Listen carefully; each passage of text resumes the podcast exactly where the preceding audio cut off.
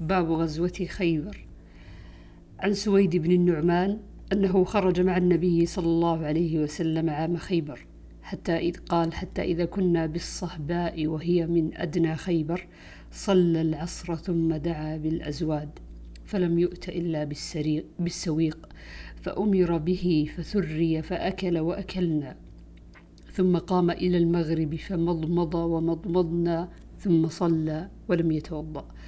عن سلمة بن الأكوع رضي الله عنه قال خرجنا مع النبي صلى الله عليه وسلم إلى خيبر فسرنا ليلا فقال رجل من القوم لعامر يا عامر ألا تسمعنا من هنيهاتك؟ وكان عامر رجلا شاعرا فنزل يحدو بالقوم. يقول اللهم لولا أنت ما اهتدينا ولا تصدقنا ولا صلينا فاغفر فداء لك ما اتقينا وألقيا سكينة علينا وثبت الأقدام إن لاقينا إنا إذا صيح بنا أتينا وبالصياح عولوا علينا. فقال رسول الله صلى الله عليه وسلم من هذا السائق؟ قالوا عامر بن الأكوع. قال يرحمه الله. قال رجل من القوم وجبت يا نبي الله لو أمتعتنا به. فأتينا خيبر فحاصرناهم حتى أصابتنا مخمصة شديدة. ثم إن الله تعالى فتحها عليهم. فلما أمسى الناس مساء اليوم الذي فتحت عليهم أوقدوا نيرانا كثيرة. فقال النبي صلى الله عليه وسلم ما هذه النيران؟ على أي شيء توقدون؟ قالوا على لحم قال على أي لحم؟ قالوا لحم حمر الإنسية قال النبي صلى الله عليه وسلم أهريقوها واكسروها قال رجل يا رسول الله أو نهريقها ونغسلها قال أو ذاك. فلما تصاف القوم كان سيف عامر قصيرا فتناول به ساق يهودي ليضربه ويرجع ليضربه ويرجع ذباب ويرجع ذباب سيفه فأصاب عين ركبة عامر فمات منه. قال فلما قفلوا قال سلمة رآني رسول الله صلى الله عليه وسلم وهو آخذ بي وهو آخذ يدي. قال ما لك قلت له فداك أبي وأمي. زعموا أن عامرا حبط عمله. قال النبي صلى الله عليه وسلم كذبا من قاله إن له أجرين وجمع بين إصبعيه. إنه لجاهد مجاهد قل عربي مشى بها مثله. وفي رواية نشأ بها. عن أنس رضي الله عنه أن رسول الله صلى الله عليه وسلم أتى خيبر ليلا وكان إذا أتى قوما بليل لم يغر بهم حتى يصبح. فلما أصبح خرجت اليهود بمساحيهم ومكاتلهم.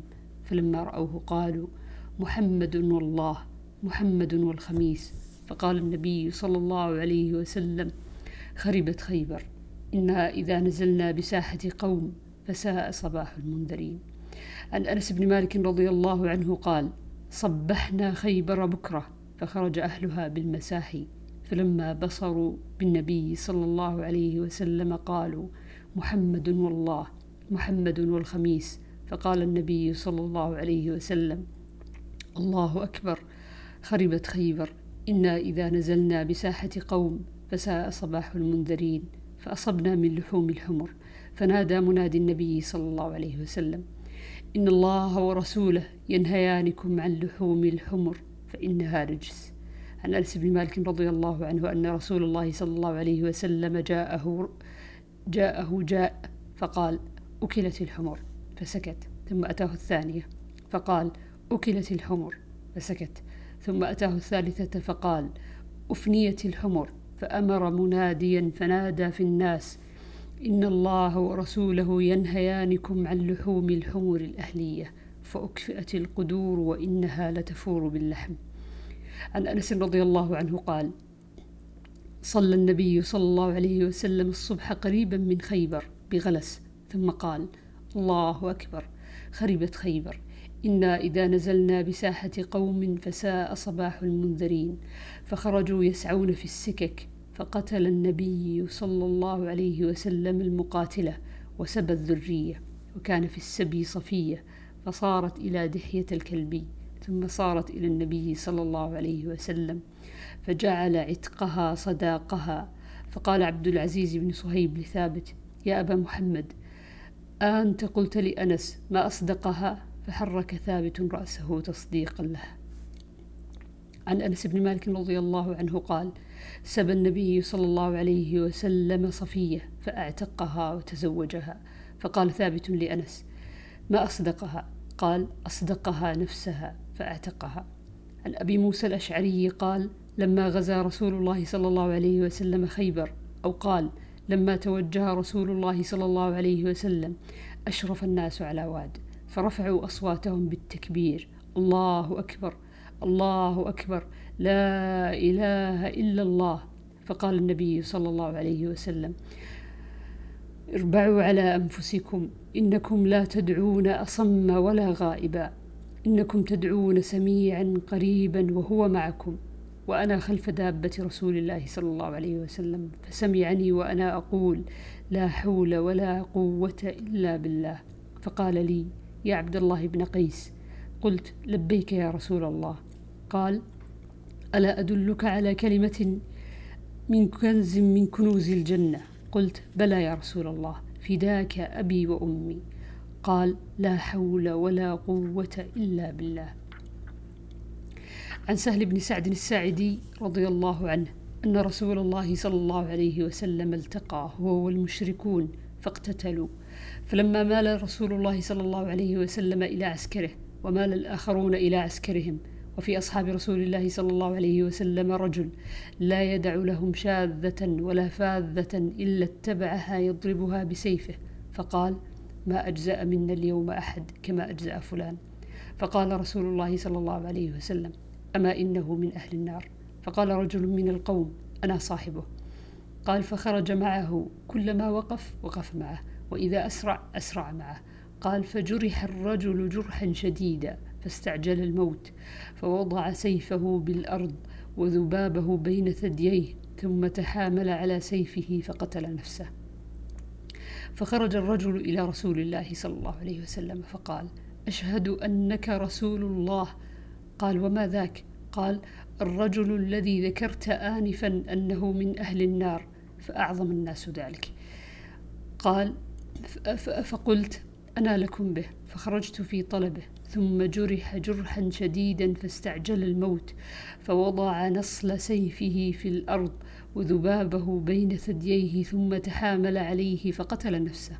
فقال رسول الله صلى الله عليه وسلم عند ذلك إن الرجل ليعمل عمل أهل الجنة فيما يبدو للناس وهو من أهل النار. اللهم نعوذ بك. وإن الرجل ليعمل عمل أهل النار فيما يبدو للناس وهو من أهل الجنة. عن أبي هريرة رضي الله عنه قال شهدنا خيبر فقال رسول الله صلى الله عليه وسلم لرجل ممن معه يدعي الإسلام هذا من أهل النار فلما حضر القتال قاتل الرجل أشد القتال حتى كثرت به الجراحة فكاد بعض الناس يرتاب فوجد الرجل ألم الجراحة فأهوى بيده إلى كنانته فاستخرج منها أسهما فنحر بها نفسه. فاشتد رجال من المسلمين فقالوا يا رسول الله صدق الله حديثك. انتحر فلان فقتل نفسه. فقال قم يا فلان فأذن أنه لا يدخل الجنة إلا مؤمن. إن الله يؤيد الدين بالرجل الفاجر. عن أبي هريرة قال شهدنا مع النبي صلى الله عليه وسلم حنينا. عن يزيد بن أبي عبيد قال رأيت أثر ضربة في ساق سلمة. فقلت يا أبا مسلم ما هذه الضربة؟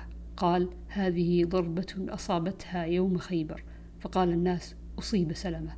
فأتيت النبي صلى الله عليه وسلم فنفث فيها ثلاث نفثات فما اشتكيتها حتى الساعة.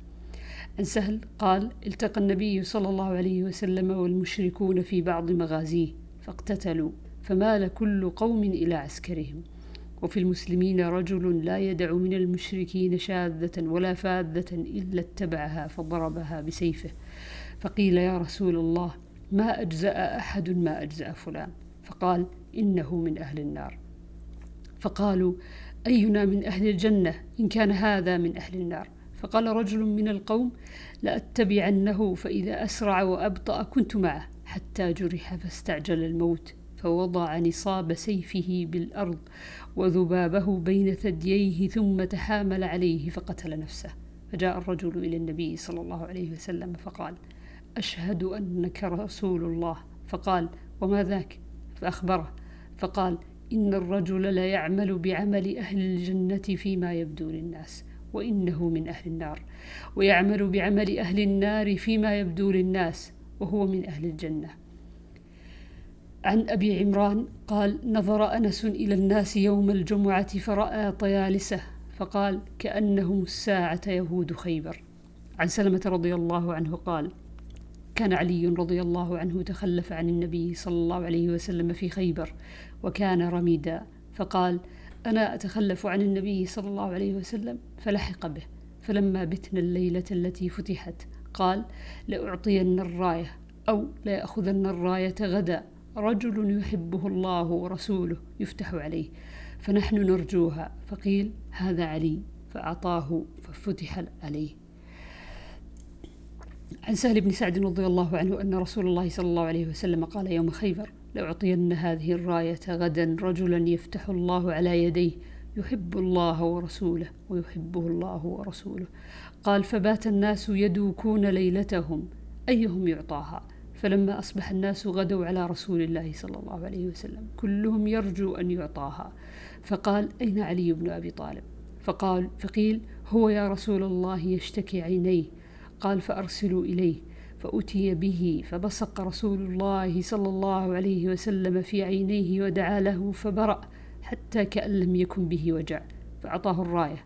فقال علي يا رسول الله أقاتلهم حتى يكونوا مثلنا؟ فقال عليه الصلاة والسلام انفذ على رسلك حتى تنزل بساحتهم ثم ادعهم إلى الإسلام وأخبرهم بما يجب عليهم من حق الله فيه. فوالله لأن يهدي الله بك رجلا واحدا خير لك من أن يكون لك حمر النعم. من أن يكون لك حمر النعم. عن أنس بن مالك رضي الله عنه قال قدمنا خيبر. فلما فتح الله عليه الحصن ذكر له جمال صفية بنت حيي بن أخطب وقد قتل زوجها وكانت عروسة فاصطفاها النبي صلى الله عليه وسلم لنفسه فخرج بها حتى بلغ بها سد الصهباء حلت فبنى بها رسول الله صلى الله عليه وسلم.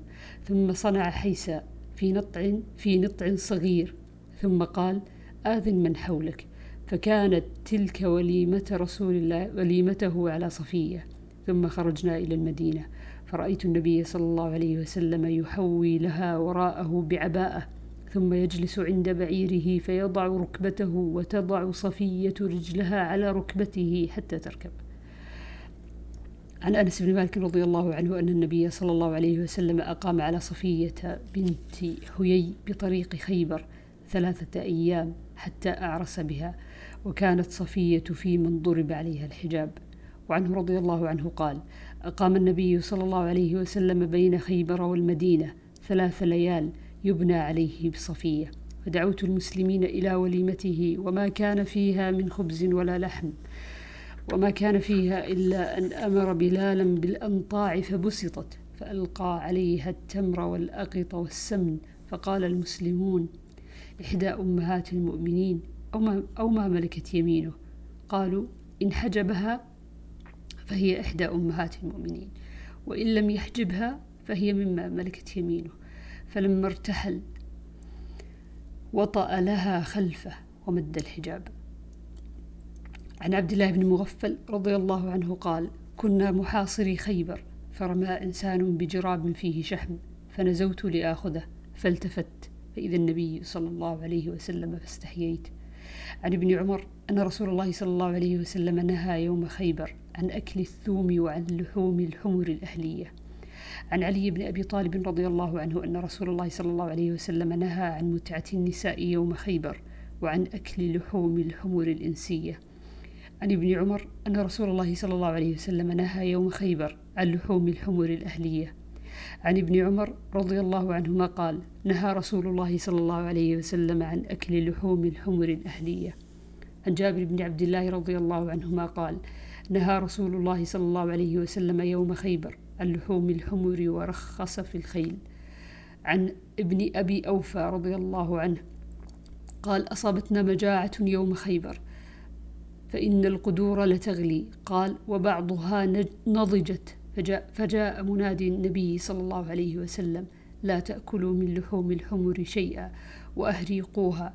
قال ابن أبي, ابن أبي أوفى فتحدثنا أنه إنما نهى عنها لأنها لم تخمس. وقال بعضهم نهى عنها البتة لأنها كانت تأكل العذرة. عن البراء وعبد الله بن أبي أوفى أنهم كانوا مع النبي صلى الله عليه وسلم فأصابوا حمرا و... و... وطبخوها. فنادى منادي النبي صلى الله عليه وسلم أكفئوا القدور وعن البراء وابن أبي أوفى رضي الله عنهما عن النبي صلى الله عليه وسلم أنه قال يوم خيبر وقد نصبوا القدور أكفئوا القدور. عن البراء بن عازب رضي الله عنهما قال أمرنا النبي صلى الله عليه وسلم في غزوة خيبر أن نلقي الحمر الأهلية نيئة ونضيجة ثم لم يأمرنا بأكله بعد. عن ابن عباس قال لا أدري أنهى عنه رسول الله صلى الله عليه وسلم من أجل أنه كان حمولة الناس فكره أن تذهب حمولتهم أو حرمه في يوم خيبر. لحم الحمر. عن ابن عمر رضي الله عنهما قال قسم رسول الله صلى الله عليه وسلم يوم خيبر للف... للفرس سهمين وللراجل سهما. قال فسره نافع فقال إذا كان مع الرجل فرس فله ثلاثة أسهم فإن لم يكن له فرس فله سهم. عن جبير بن مطعم قال مشيت أنا وعثمان بن عفان إلى النبي صلى الله عليه وسلم فقلنا أعطيت بني المطلب من خموس خيبر وتركتنا ونحن بمنزلة واحدة منك. فقال إنما بنو هاشم وبنو المطلب شيء واحد قال جبير ولم يقسم, يقسم النبي صلى الله عليه وسلم لبني عبد شمس وبني نوفل شيئا. عن أبي موسى رضي الله عنه قال بلغنا مخرج النبي صلى الله عليه وسلم ونحن باليمن فخرجنا مهاجرين إليه أنا وأخوان لي أنا أصغرهم أحدهما أبو بردة والآخر أبو رهم إما قال بضعا وإما قال في ثلاثة وخمسين أو اثنين أو اثنين وخمسين رجلا من قومي فركبنا سفينة فألقتنا سفينتنا إلى النجاشي بالحبشة فوافقنا جعفر بن أبي طالب فأقمنا معه حتى قدمنا جميعا فوافقنا النبي صلى الله عليه وسلم حين افتتح خيبر. وكان أناس من الناس يقولون لنا يعني لأهل السفينة سبقناكم بالهجرة. ودخلت أسماء بنت عميس وهي ممن قدم, قدم معنا على حفصة زوج النبي صلى الله عليه وسلم زائرة وكانت هاجر وقد كانت هاجرت إلى النجاشي في من هاجر فدخل عمر على حفصة وأسماء عندها فقال عمر حين رأى أسماء من هذه؟ قالت أسماء بنت عميس. قال عمر آه الحبشية هذه آه البحيرية هذه. قالت أسماء نعم. قال سبقناكم بالهجرة فنحن أحق برسول الله صلى الله عليه وسلم منكم. فغضبت وقالت كلا والله كنتم مع رسول الله صلى الله عليه وسلم. يطعم جائعكم ويعظ جاهلكم. وكنا في دار أو في أرض البعداء البغضاء بالحبشة. وذلك في الله وفي رسوله صلى الله عليه وسلم. ويم الله لا أطعم طعاما ولا أشرب شرابا حتى أذكر ما قلت لرسول الله صلى الله عليه وسلم. ونحن كنا نؤذى ونخاف وسأذكر ذلك للنبي صلى الله عليه وسلم وأسأله. والله لا أكذب ولا أزيغ ولا أزيد عليه. فلما جاء النبي صلى الله عليه وسلم قالت يا نبي الله إن عمر قال كذا وكذا. قال فما قلت له؟ قالت قلت له كذا وكذا. قال ليس بأحق بي منكم وله ولأصحابه هجرة واحدة ولكم أنتم أهل السفينة هجرتان. قالت فلقد رأيت أبا موسى وأصحاب السفينة يأتونني أرسالا يسألوني عن هذا الحديث. ما من الدنيا شيء هم به أفرح ولا أعظم في أنفسهم مما قال له النبي صلى الله عليه وسلم. قال أبو بردة قالت أسماء فلقد رأيت أبا موسى وإنه ليستعيد هذا الحديث مني.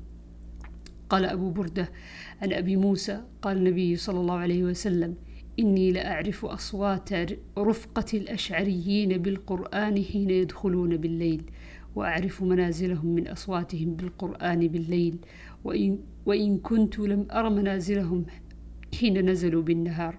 ومنهم حكيم إذ لقي الخيل أو قال العدو قال لهم إن أصحابي يأمرونكم أن تنظروهم.